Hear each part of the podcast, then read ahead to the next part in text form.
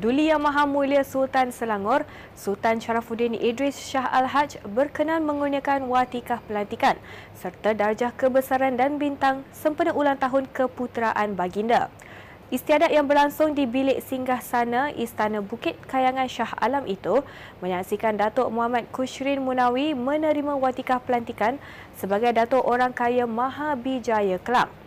Baginda turut mengurniakan watikah pelantikan kepada Hakim Mahkamah Rendah Syariah Selangor, Timbalan Pendaftar Mahkamah Tinggi Syariah Selangor, Ketua Pendakwa Syari'i Negeri Selangor dan Pendaftar Perkahwinan Penceraian dan Rujuk Orang Islam Negeri Selangor.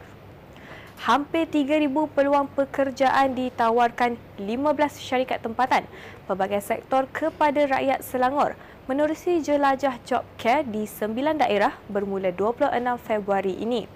Ketua Penyelaras Unit Pemberdayaan Pekerja Selangor, Vijayan Subramaniam berkata, inisiatif ini bertujuan membantu individu yang hilang punca pendapatan akibat pandemik COVID-19. Pekerjaan yang ditawarkan termasuk jawatan berkemahiran rendah, sederhana dan tinggi. Jelajah yang pertama akan berlangsung di Kelang pada 26 Februari 2022, uh, Sabtu ini. Dan seterusnya diikuti dengan Hulu Selangor, Petaling, Kuala Selangor, um, Sepang, Hulu Langat, Gombak, Kuala Langat dan Sabak Bernam. Sasarannya kepada uh, mainly kepada sesiapa pekerja yang kehilangan kerja khususnya pada waktu pandemik ini. But selain dari itu kita juga ada pekerjaan-pekerjaan untuk pekerja yang ingin uh, mendapatkan pekerjaan yang lebih baik dari apa yang mereka buat pada waktu sekarang tetapi pada semua tahap uh, uh, kemahiran rendah, sederhana dan tinggi. 10,000 lagi keluarga mangsa banjir di Kelang menerima bantuan Selangor Bangkit hari ini.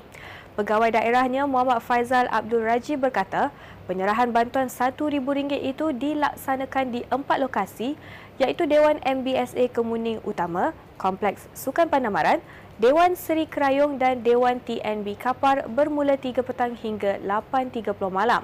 Jelasnya, pemohon yang ingin mendapatkan bantuan secara pemindahan ke akaun bank boleh mengemas kini maklumat permohonan.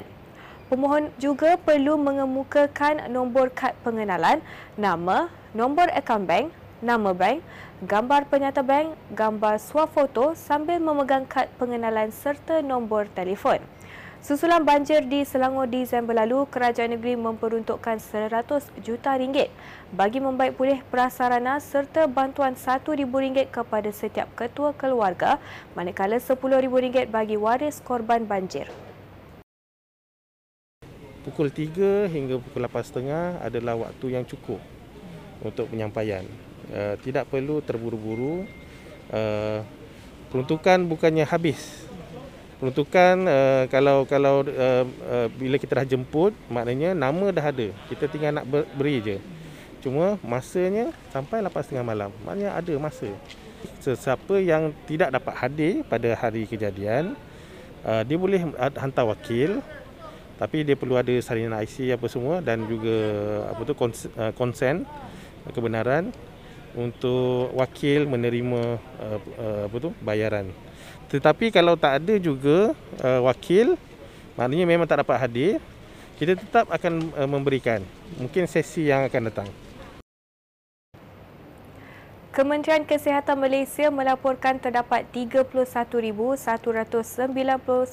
kes harian baharu dilaporkan di Malaysia pada 23 Februari menjadikan jumlah kes kumulatif sebanyak 3,305,157 kes.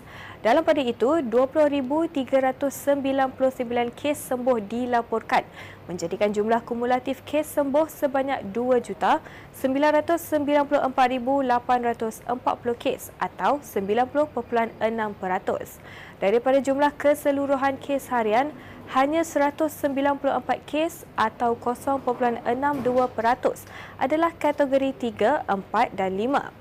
92 kes daripadanya berumur 60 tahun dan ke atas, 91 kes mempunyai komorbid dan 3 kes ibu mengandung.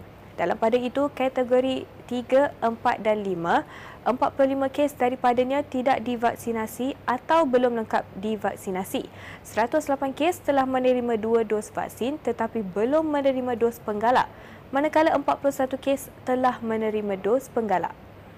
Sekian semasa hari ini, jangan lupa dapatkan perkembangan terkini negeri Selangor dengan mengikuti kami di YouTube Selangor TV dan Facebook Media Selangor. Bertemu lagi esok.